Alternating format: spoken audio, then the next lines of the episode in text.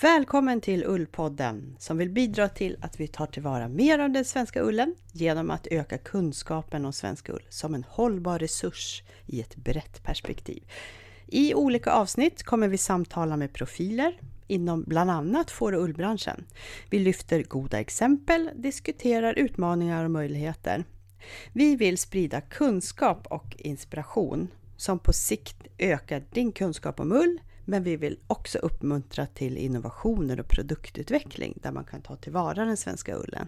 Du som lyssnar kan vara fårägare, hantverkare på hobby eller proffsbasis eller allmänt intresserad av den svenska ullen. Ullpodden drivs av Ullförmedlingen, en arena för svensk ull, tack vare bidrag från Nämnden för hemslöjdsfrågor. Vi som gör podden heter Fia Söderberg och Malin Ögland. Våra samarbetspartner Ann-Kristin Hult, hemslöjdskonsulent på Upplandsmuseet och Claudia Dillman, ull och skinnansvarig för Svenska Fårhusförbundet.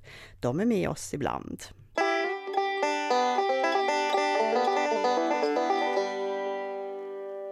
Varmt välkomna alla lyssnare till Ullpodden 5. Vi som sitter här idag är som vanligt jag, Fia Söderberg och Malin Ögland och Ann-Kristin Hult. Det var ju ett tag sedan sist det har ju passerat en eh, minst sagt bedrövlig sommar ur många aspekter. Och eh, det känns som att det var ett tag sedan. Vad har hänt sedan sist ifrån era olika horisonter? Ann-Kristin? Ja, jag, jag, kan väl börja ganska nära då, det som fortfarande är sommar, så har vi haft en ullmarknad i Österbybruk. Vi känner oss nöjda, matta och belåtna som vi sa efteråt. Mm. Kom det många besökare till marknaden? Ja, 2200 ungefär, lite mer drygt kanske. Och eh, både barn och vuxna i två dagar. Mm. Intensivt, hektiskt och eh, lärorikt för många, hoppas mm. vi. Det var väl den största marknaden hittills också. Det var ju femårsjubileum och väldigt mycket aktiviteter och många utställare. Ja, vi hade över 60 utställare så det börjar bli en ganska stor eh, organisation framför allt och eh, det är roligt att möta så mycket engagerade människor verkligen och mm. eh, man söker kunskap och framförallt också dela med sig utav kunskap. Det är viktigt. Ja, både jag och Malin var ju där som utställare och vi försökte faktiskt vid några tillfällen hinna med att gå runt och göra några liveinspelningar för Ullpodden. Jajamän, det var väldigt kul och om ni inte har sett dem redan så gå till Ullpoddens Facebook-sida så hittar ni dem där. Och det var ju många utställare också som är tacksamma över att se, för som utställare hinner man ju inte se så mycket av det som händer. Gå in och titta där, roliga inslag. Mm. Vad har hänt sen sist Malin? Du sa att det var en bedrövlig sommar på många sätt fast eh, jag som inte då är djurägare eller så har ju ändå tyckt att det har varit ganska härligt med, med värmen och många bad och ja, mm. ledighet och så vidare. Ja, hur ska man säga, det har ju varit en, eh, en sommar på det sättet att man har ju tänkt mycket också mm. på den här värmen och konsekvenserna av den. Mm. Men eh, nu då när, liksom sommaren eh, börjar lida mot sitt slut så kommer ju något av det som jag tycker är roligt, nämligen att de nya kollektionerna från olika kläd märken börjar dyka upp i, mm. i, eh, i, affärerna och det tycker jag är kul och jag har varit lite runt och, och kollat in lite och tycker att det är roligt att konstatera att många av de svenska eh, modemärkena de har ju stort inslag av plagg med 100% ull mm. i sig. Mycket troligt så är det att det inte är svensk ull men, eh, men i alla fall att det är ull. Och sen var det ju också tyckte jag glädjande att liksom alla eh, tröjor behöver inte nödvändigtvis vara sådär supermjuka utan det var liksom en del tröjor då som var lite hade grövre fibrer helt enkelt. Ja, ja. Eh, och då var det till exempel en från Acne som jag blev speciellt eh, förtjust i. Ja. då tänkte jag att eh, ja, men jag slänger iväg ett mejl till Acne och frågar om de har funderat på någonting det här med ullens ursprung. Och så frågade jag om de har övervägt att använda svensk ull i kollektionerna och vad de skulle behöva för att använda svensk ull i kollektionerna. Okej, okay. och fick du något svar? Och så fick jag svar ifrån eh, deras eh, Global PR Coordinator. Okay. Jag svar. Och då svarade hon eh, att hon tackar för vårt intresse och svarade att för tillfället använder vi inte svenskproducerad ull i våra stickade plagg. Men vi arbetar ständigt med att utveckla våra produkter både gällande material och tekniker. Okay. Och det kan man väl säga att det var ju inte så uttömmande svar men eh, jag tänker att det här är ändå intressant att, att titta lite närmare på hur modeindustrin tänker och vad, vad de behöver. Och vi har ju redan pratat om, med eh, Filippa K om det mm. och vet ju att de jobbar ganska aktivt för att försöka hitta ett sätt att använda den svenska ullen. Mm. Ja, med tanke på att, eh, att textilindustrin fortfarande, inte bara under bronsåldern, utan fortfarande är en av våra viktigaste eh, industrier för, och som påverkar samhällsutvecklingen. Och modeindustrin i Sverige är ju en av de områdena som står för den eh, största exporten i Sverige. Och det är klart att inte allt som, som produceras är, är, av ull och så vidare, men det är i alla fall, det är ju det är värt att titta lite närmare på tänker jag. Vi ska prata mer om sommaren om en liten stund, men innan dess så skulle jag vilja berätta en väldigt glädjande nyhet och det är ju nämligen så att Ullförmedlingen har sökt eh, projektstöd ifrån eh, Liderkontoret här i Uppland, Upplandsbygd. Och i förra veckan så fick vi äntligen det positiva formella beskedet från Jordbruksverket att vi har fått beviljat. Vi har alltså fått eh, stöd för att skapa en ny tjänst och mötesplats, en arena för köp och sälj av ull i form av en digital plattform. Och eh, syftet är att bidra till att mer av den svenska ullen ska tas tillvara istället för att slängas. Det är ju liksom det övergripande syftet. Och det är ju en del i alla åtgärder som vi behöver göra i det här landet. Men det här är i alla fall en liten pusselbit som kanske kan, som kanske kan passa in. Och vi är jätteglada. Så det här arbetet startar nu i september så att eh, vi, vi kommer koncentrera oss då lokalt i första hand till de här kommunerna som finns inom Upplandsbygd som är Uppsala, Östhammar, Sigtuna och Knivsta kommuner. Så att vi kommer försöka nå ut till de fårägare som finns i de här kommunerna och de som förädlar ull i de här kommunerna eller köper upp ull för att starta arbetet lokalt så att säga. Och sen på sikt så blir det en nationell tjänst. Men det känns jätteroligt. Verkligen. Ja, det är många sådana här eh, delprojekt som man ser nu kommer eh, där eh, Lider går in och stöttar just mm. ull och fårnäringen i landet. Så ja. att det här kommer att bli jättespännande att se vad som händer framöver. Ja.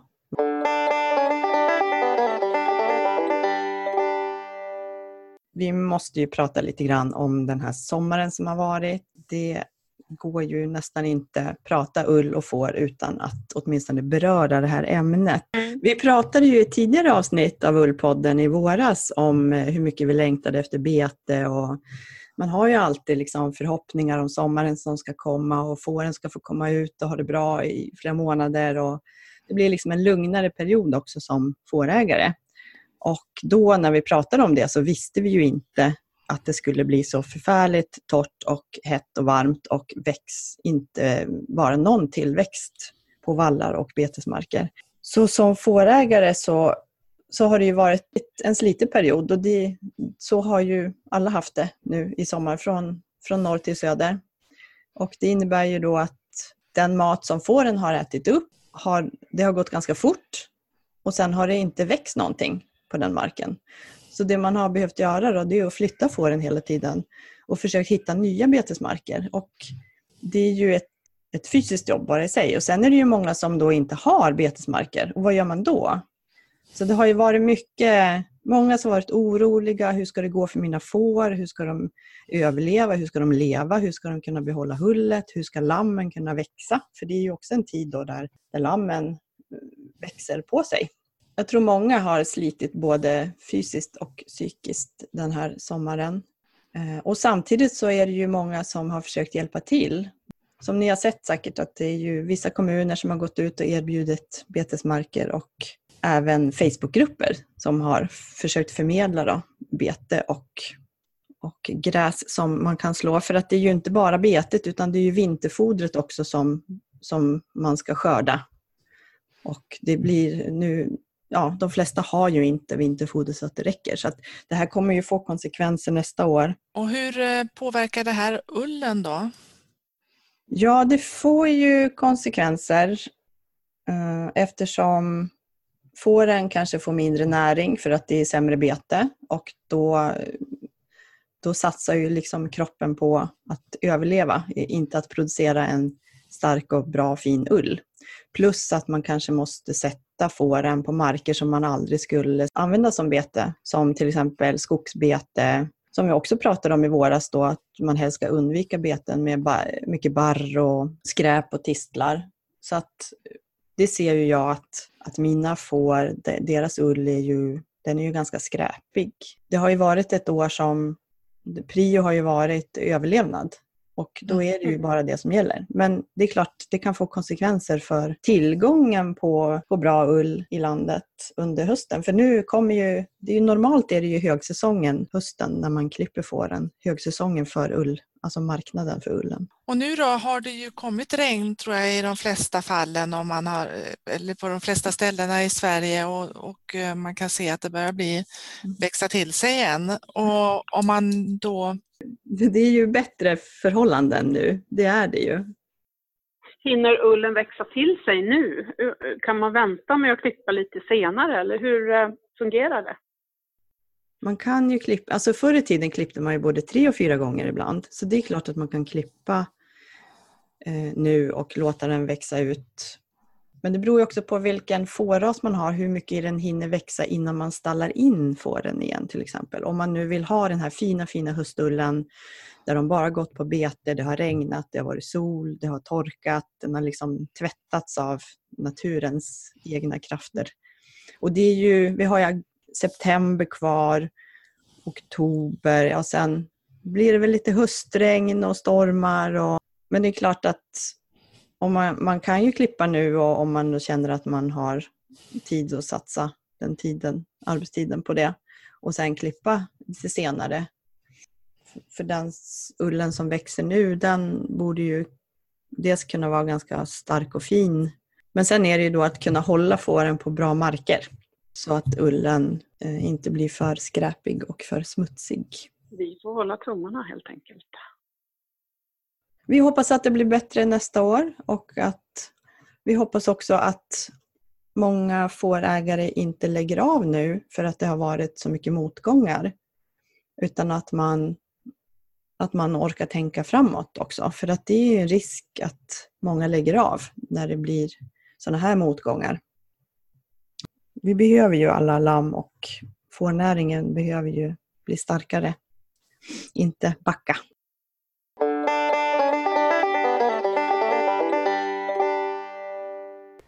Ullpodden har träffat Thomas Olsson, storskalig lammproducent med fokus på lammkött. Hör honom här om hur han tänker om ullen som en unik resurs och vad man kan göra som fårägare för att öka värdet på ullen. Då har vi med oss Thomas Olsson som är lammproducent på Norrby gård i Kungsör. Hej och välkommen till Ullpodden Thomas! Hej och tack så mycket! Vill du berätta lite grann om vem du är och vad du gör? Ja, jag är lammproducent och driver Norrby gård tillsammans med min fru.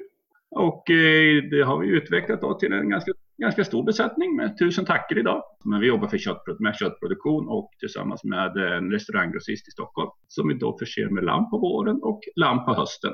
Och, eh, så vi lammar ungefär 400 tackor i januari, slaktar under våren och sen i april så lammar vi ungefär 600 tackor. Och de lammen går på bete just nu då, det är sina tackor. Slaktas under hösten sen. Men när det gäller den svenska ullen då, hur ser du på framtiden? Är du positiv eller bekymrad? jag är positiv till det mesta tänkte jag säga. Nej, men jag tycker det är kul det här. Sen ska man vara realist. Det har ju startats ullprojekt tidigare i Sverige här som jag har varit med och det brukar kunna rinna ut i sanden många gånger tyvärr för att transporterna blir för dyra. Jag tror vi måste hitta ett system så att vi gör det här grundläggande jobbet på gården kring sorteringar så vi vet vad det är för någonting. Och sen så hitta rätt kunder direkt så vi får ner antalet mellanhänder.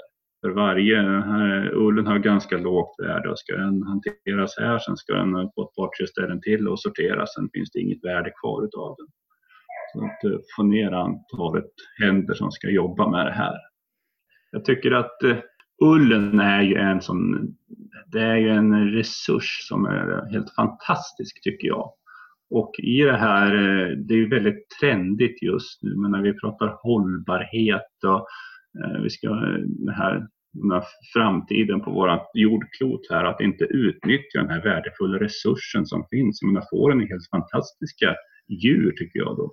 Dels med betet, att bevara naturbetena, eh, kunna utnyttja marker där vi inte kan odla något annat, som kolsänkor, binda koldioxidet.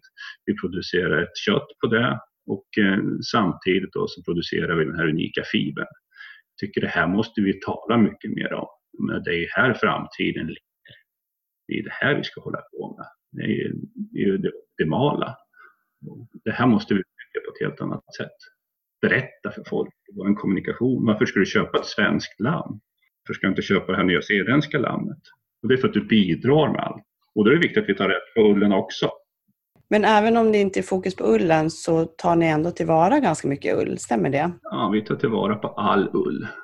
Vi har ju haft mycket får ganska länge och det har ju varit en utmaning för man hör ju många genom åren. Man kastar ull, man bränner ull, man gräver ner ullen.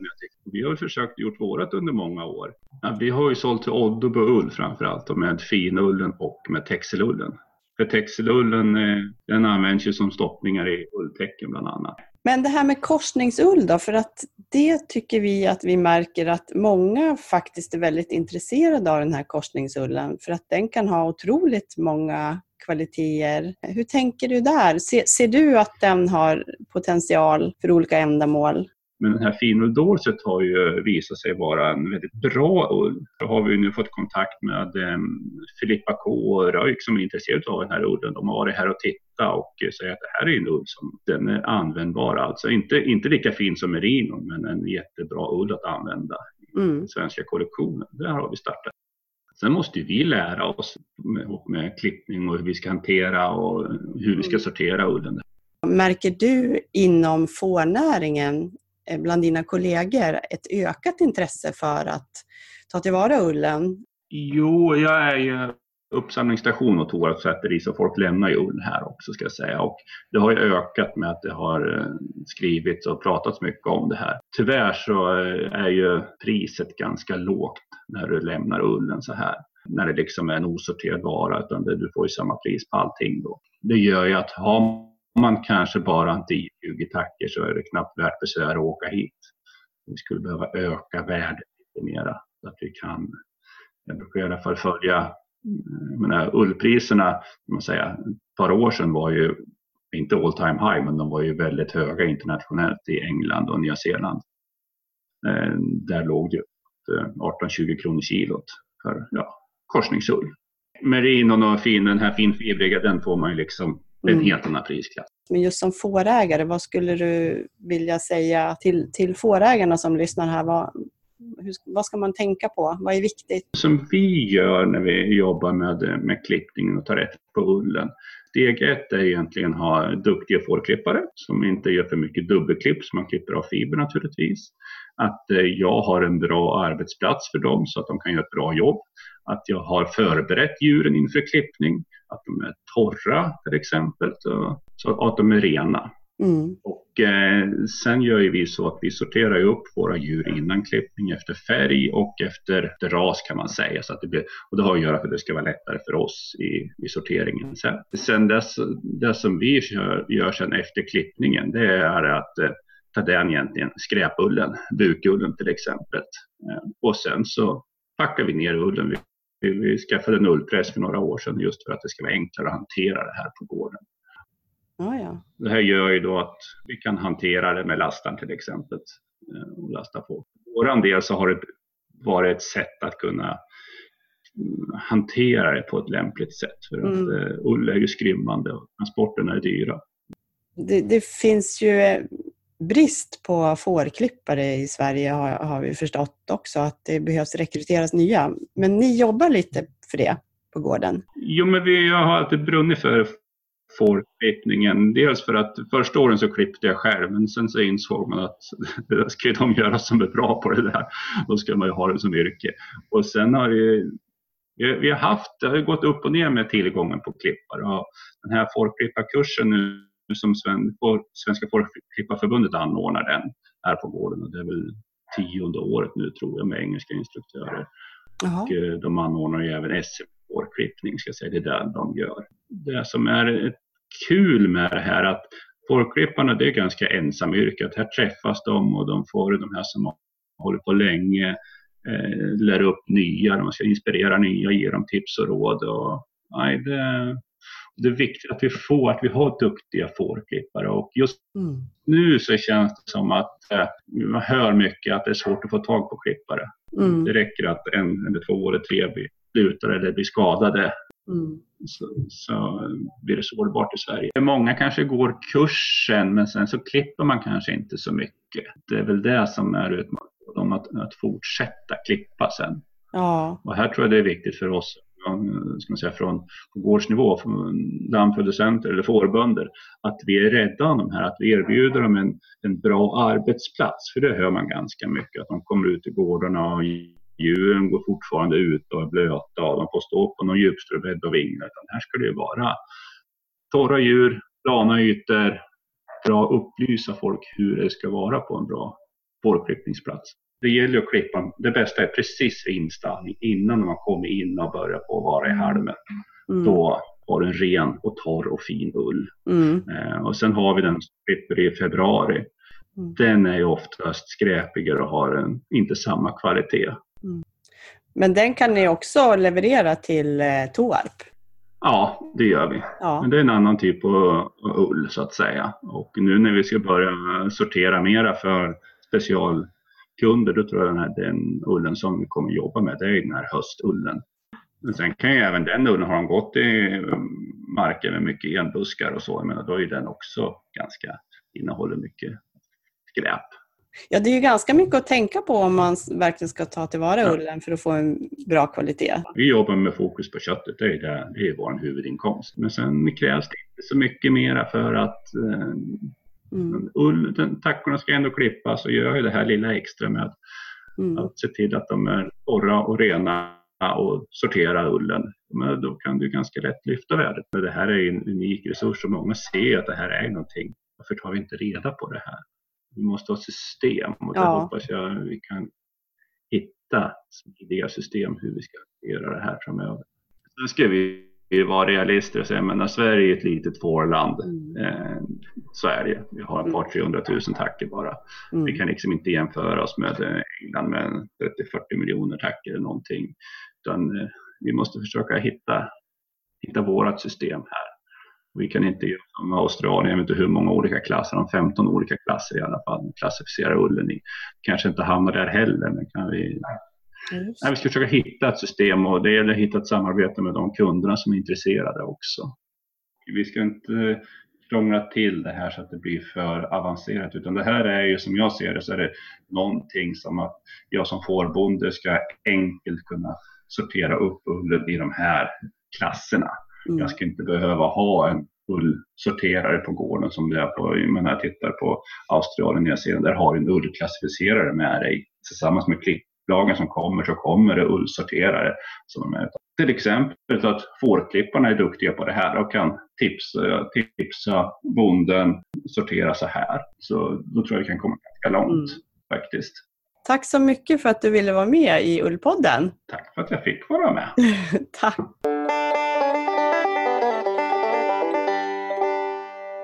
I och med det här avsnittet så inför vi något som vi kallar månadens fårras. Vi har kollat runt lite vilka fårraser som folk vill veta mer om och vi har fått jättemånga förslag. Vi tar med oss alla förslag in i framtiden. Men vi börjar idag.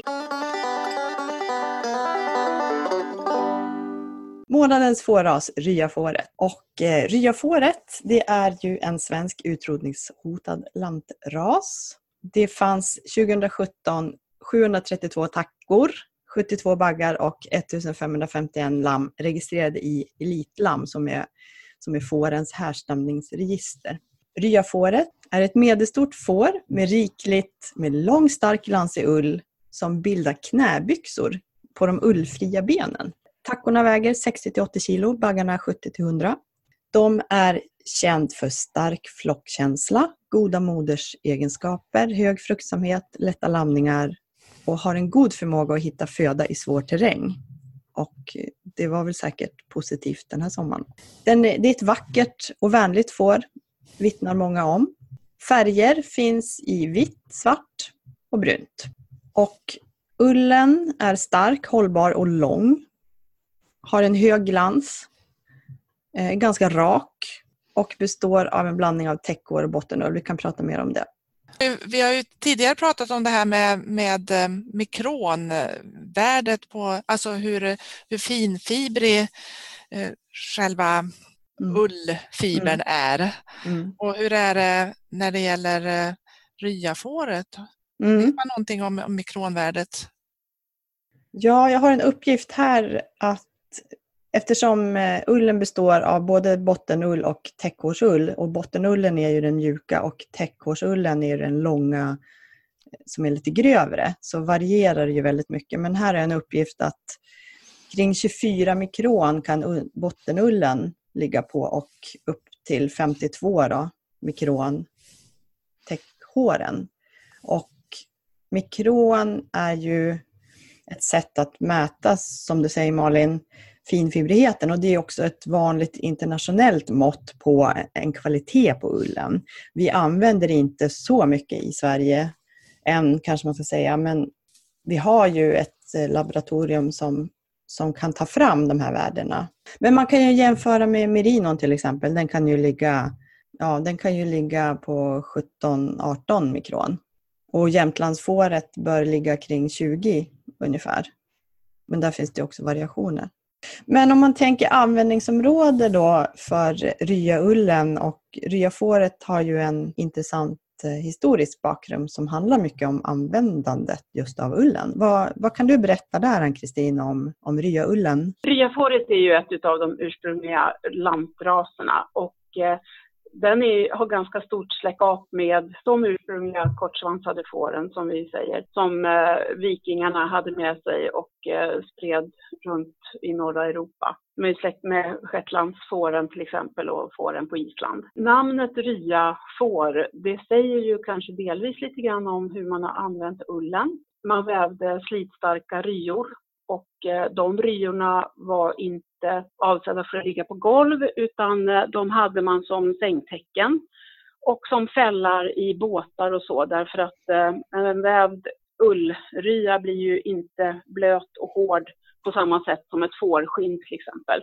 Och det gjorde ju att i kusttrakterna här i, i Sverige, just i Roslagen där jag befinner mig, så, så finns det många ryor bevarade.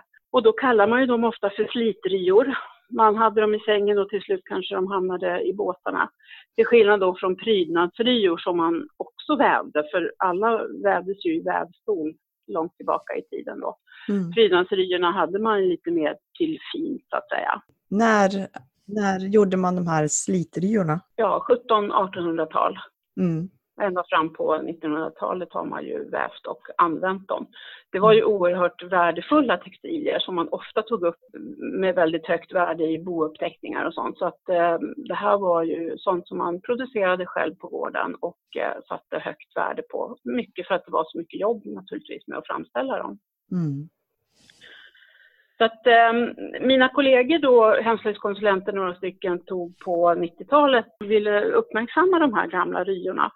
Och eh, till en utställning på Liljevalchs så vill man ta fram en ny kollektion utav de här ryorna. Och det man fick börja med då, det var ju att eh, konstatera det finns inget sånt garn i handeln idag, utan vi måste börja från början. Leta reda på rätt typ utav får, mm. ett spinneri som vi kan samarbeta med för att åter eh, liksom, rekonstruera de här garnerna och sen då ryorna. Mm. Det var i Bålstedt i Dala-Floda då som eh, åtog sig den här uppgiften att spinna det här Ulma-garnet som det heter och Okay. fortfarande finns i produktion. Mhm.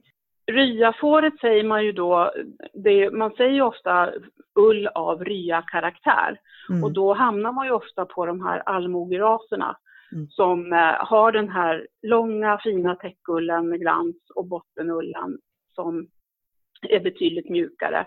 Och när man ser på Eh, antalet då så förstår man ju att man kan ju faktiskt använda ryullen till väldigt många olika eh, slutprodukter.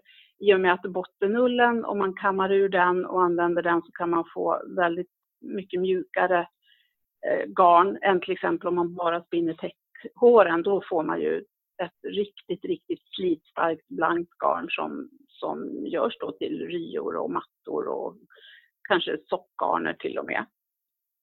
De här ursprungliga fåren, det sägs ju att hade man fyra får på gården så klarar man en familj att förse med hemtextilier och, och, och kläder. Mm. Och eh, då kunde man ju som sagt använda den här ullen till ganska många olika saker.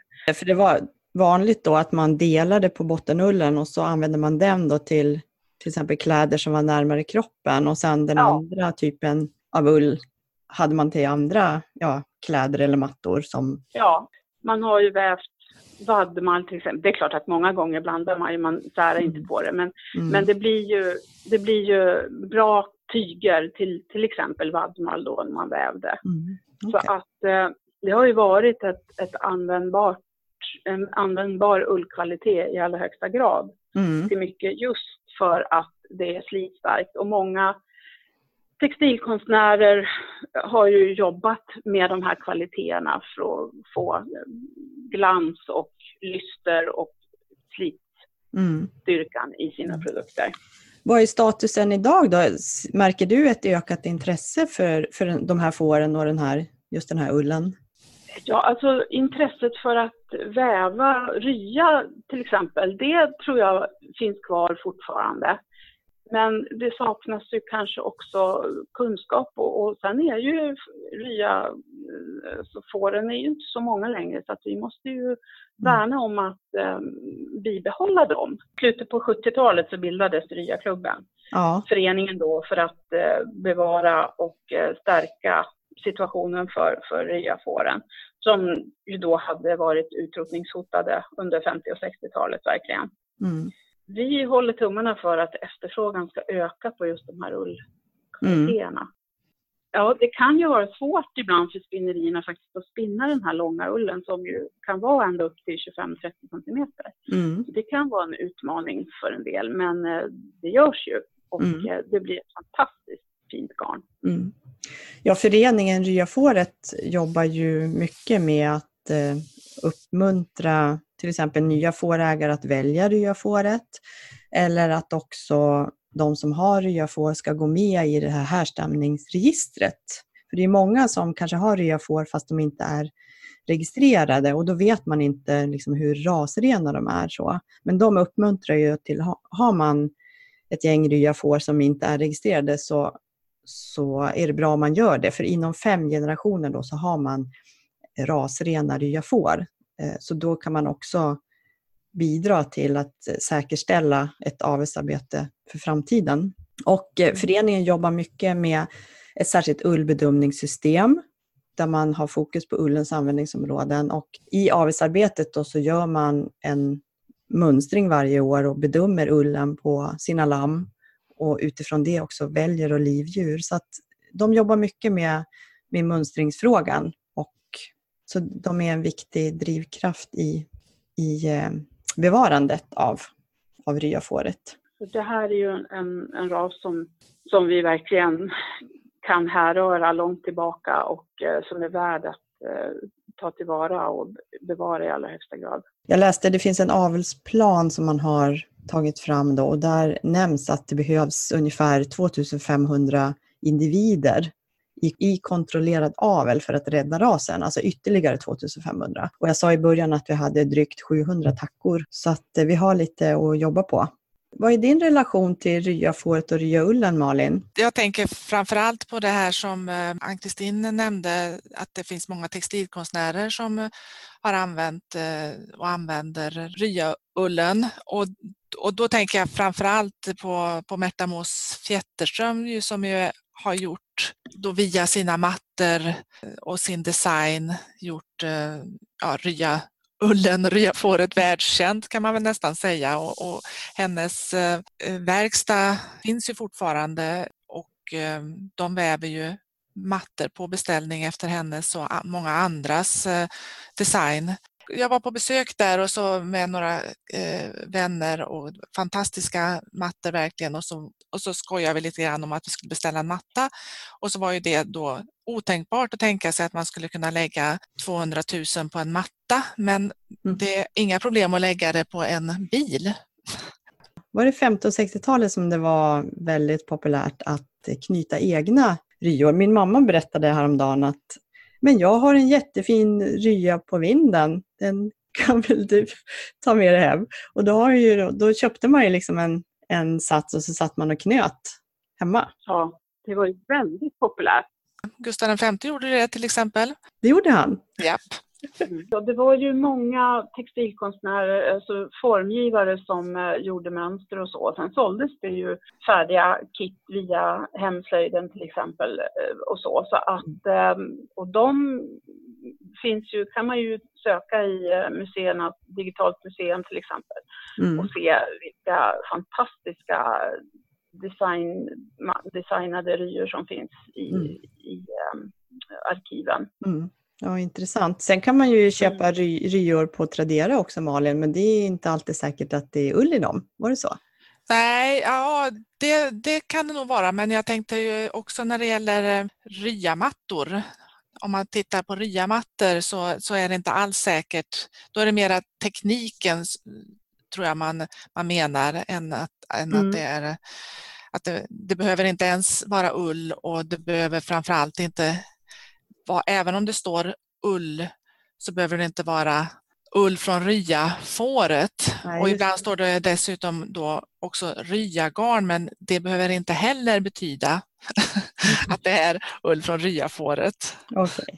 Nej, det, är väl, det handlar väl idag om att det är en, en lite mer glansig, slitstark ull men som sagt var, det ju, säger ju inte att det, kan, att det kommer från ryafåret överhuvudtaget. Mm. Och det som är spännande med, med de ryamattor man ser idag. Och om man jämför då med de ryor som är 200 år gamla så är ju de ry, gamla ryorna bättre bevarade i garnet än de här knutna ryamattorna. För de dammsög man ju ofta när de låg på golvet och garnet har liksom luggat upp sig. Mm. Medan i de här gamla ryorna så hade man ju en speciell spinnteknik. Man spann garnet väldigt hårt mm. och i S-spinning och sen tvinnade man i Z, alltså tvärt emot vad vi ofta gör idag. Och sen så äh, ångade man ofta garnet för att snodden skulle fixeras och inte gå upp. Så att om man ser på de här gamla, gamla ryorna som ändå har varit med i 200 år och nötts och blötts mycket, så har de en snodd kvar i nocken, alltså det är den här rya-knuten om man säger då, så finns den kvar och har inte gått upp och tufsat till sig som de moderna ryagarnerna lätt kan göra. Mm. Ja, det var kvalitet. Att, eh, det handlar om kvalitet och teknik helt enkelt. Ja, mm. och materialval naturligtvis. Mm. Rätt ull till rätt sort mm. garn. Och visst var det väl så att eh, det var ju en eh, tävling, det vackraste garnet, en spinntävling på bullmarknaden. Visst var det väl så att den som vann var mm. ett, eh, ett garn för att användas för ryamattor? Eh, juryn konstaterade direkt att åh vad roligt med ett garn som inte strävar efter att vara mjukt! Utropstecken. Mm. Eh, för det är ofta det man får in.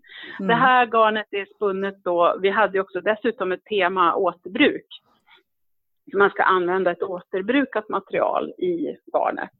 Och eh, Birgitta Hägg som har spunnit det här garnet som heter lakritspipa, hon har använt ehm, eh, en svart sidensjal och eh, ett tunt yllemuslintyg för att eh, få lite liv och lyster i det här hårt spunna eh, svarta ryagarnet då, jätteläckert.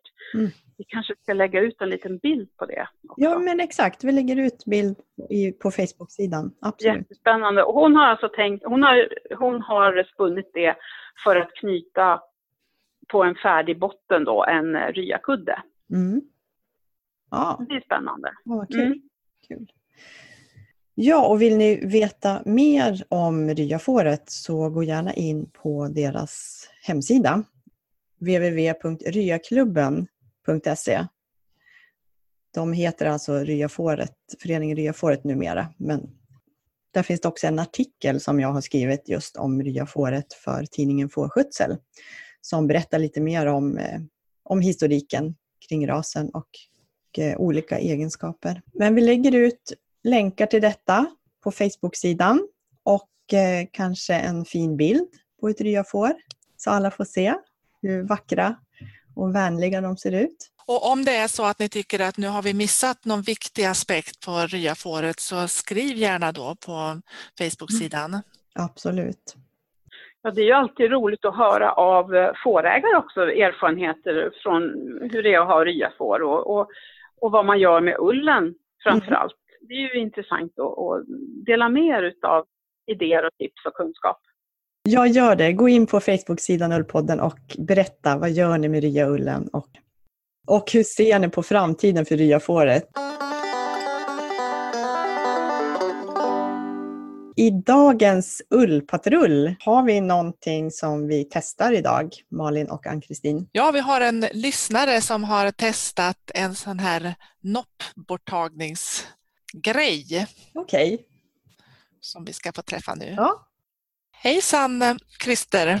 Hej! Vad trevligt att du kunde vara med oss här i Ullpodden. Ja, det är trevligt att få förmånen att få vara med. Och anledningen till att du är med här i Ullpodden och Ullpatrullen som ju handlar om att testa olika produkter som, som har anknytning till ull på något sätt. Och du har ju prövat en typ av noppborttagare. Ja, en eh, som jag kallar det noppsten, en pimpsten är det väl, som eh, finns i olika fabrikat och sådär. Men eh, den fungerar ju så att det är små hål i den här pimpstenen och sen när man drar över en tröja eller vad det är för någonting. Tanken är i alla fall att nopporna ska fastna i den här hålen i stenen och så får man lätt bort det hela. Och eh, jag har ju tidigare mest använt nyporna för att ta bort noppor. Det, det, funkar ju. Det här verkar ju också vara bra på vissa... Jag har mest prövat på tröjor. Ja. Olika typer av tröjor. Är det någon skillnad om det är olika typer? Ja, det beror väl lite på kvaliteten på tröjan, vilka, vilka fibrer och så det är. Så att, eh, vissa tröjor får ju mycket mer noppor så det, det är en, en andra och eh, när det är en, en tröja av rent ull som är av hög kvalitet och sådär som är ganska lite mer känslig så, så fungerar det att få bort nopporna. Men om man kör för hårt så tycker jag att det kan bildas nya. Man river, river liksom upp nya noppor. Ja. Sen på material som är mer blandat, där är det ju lättare. Jag kommer nog att använda nyporna även fortsättningsvis. Den här finns ju nu i huset. De ska ju hålla i tio år de här stenarna så att det, det är en bra investering tycker jag. Ja, just det. Tycker du att du kan eh, rekommendera det här, det här inköpet alltså? Det kan jag väl göra tycker jag, för det finns ju alternativ till den här också. Dels en kam som jag ännu inte har provat det är vanligt att, att man använder rakhyvel och sax och allt möjligt. Det, det känner jag är lite mer eh, vågat kanske.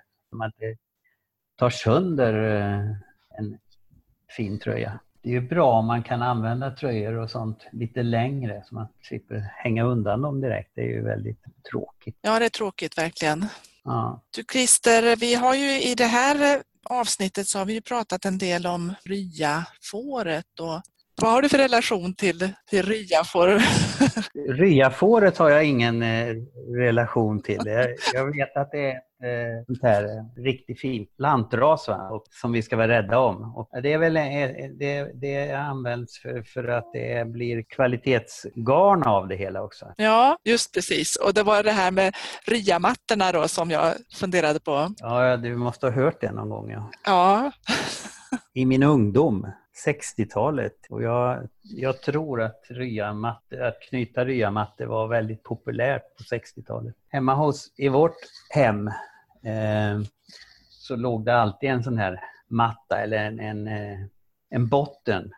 Mm. Och så bredvid det ett mönster och så en massa garn. Och så där satt min mamma och eh, knöt när hon hade tid över för det. Då. Ibland satte jag mig ner också och försökte hjälpa till där på mitt sätt. Ja. Och eh, det där är ju lite tävlingsnoggrannhet och tävlingsinstinkt att komma fram och lyckas med det. Så det gillade jag, så jag fortsatte ju och till slut så tyckte hon att jag ja, fick eh, jobba lite mer med det. Så att, eh, jag gjorde en hel del på hennes ryamatte då. Men hon uppmuntrade mig då också att eh, göra en egen ur huvudet, liksom ett, ett litet en, en, en, ett eget mönster. Mm, egen design. Jag kommer faktiskt inte ihåg om jag gjorde någon, någon, ritade någonting eller om jag bara gjorde i, i huvudet. Liksom.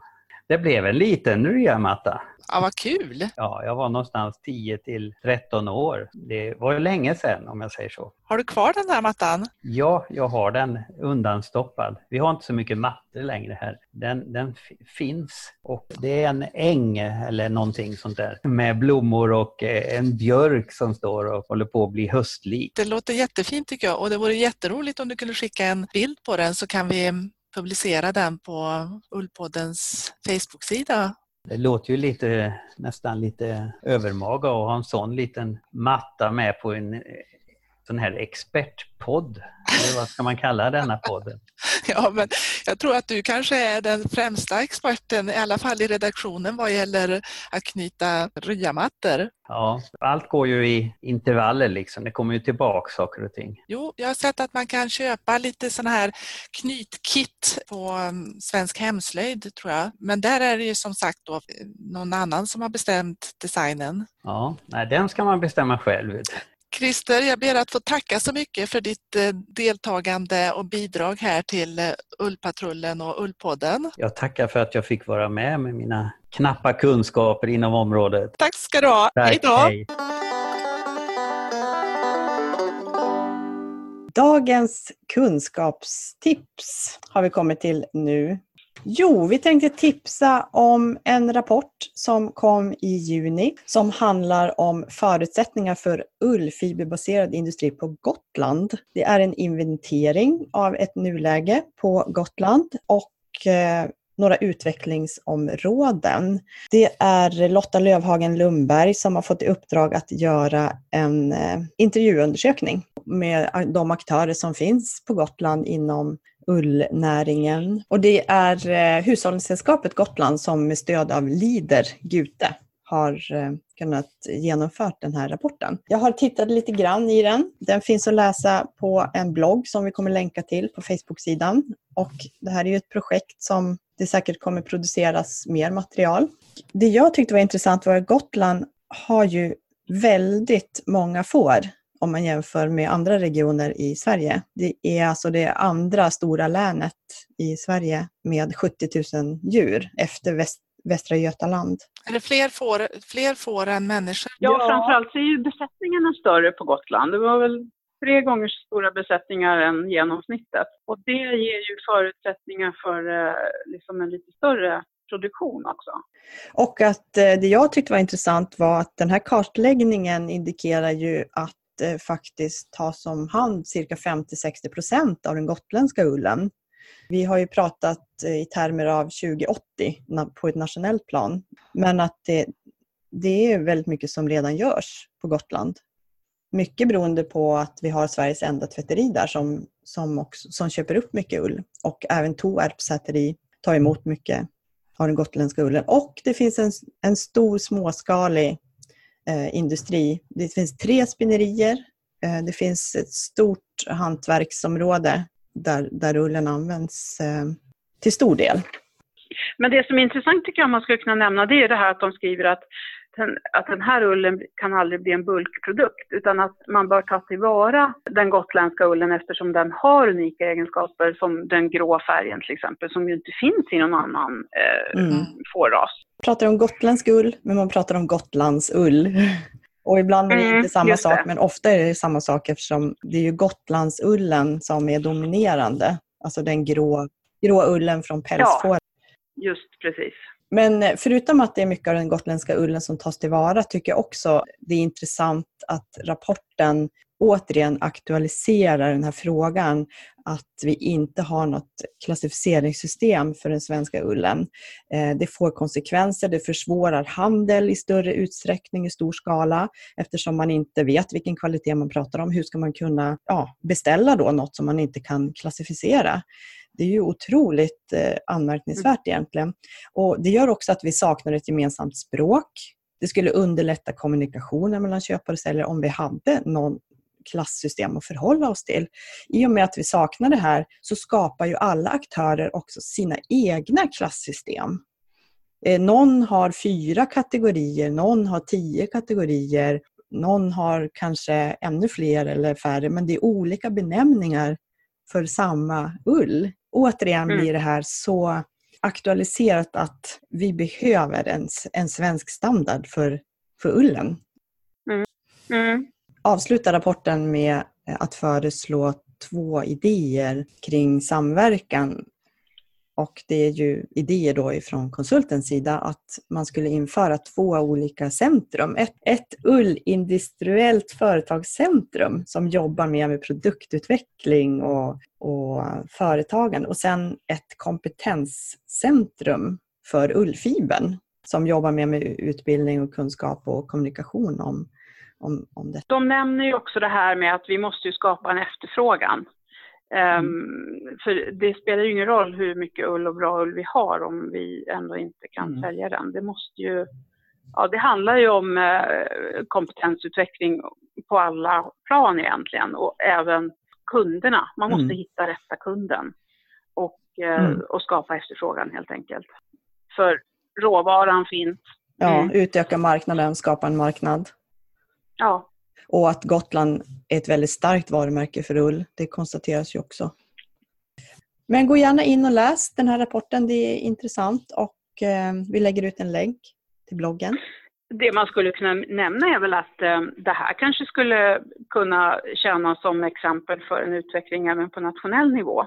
Absolut. Ja, men då ska vi börja runda av det här avsnittet och eh, det är ju mycket som händer i ull och får-Sverige nu på hösten. Gå gärna in i vår ullkalender och eh, titta på olika evenemang. Jag tänker också att eh, överhuvudtaget så roligt om ni går in på Facebook-sidan och kommenterar vad vi har sagt eller inte sagt.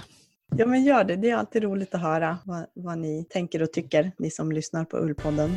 Tack för idag. Tack för att ni lyssnade. Ha det så bra. Hej då. Hej då. Ha det gött. Avsnitten hittar du på www.ullformedlingen.se och du kan också följa vår Facebook-sida Ullpodden där vi publicerar länkar och bilder som anknyter till det som vi har pratat om.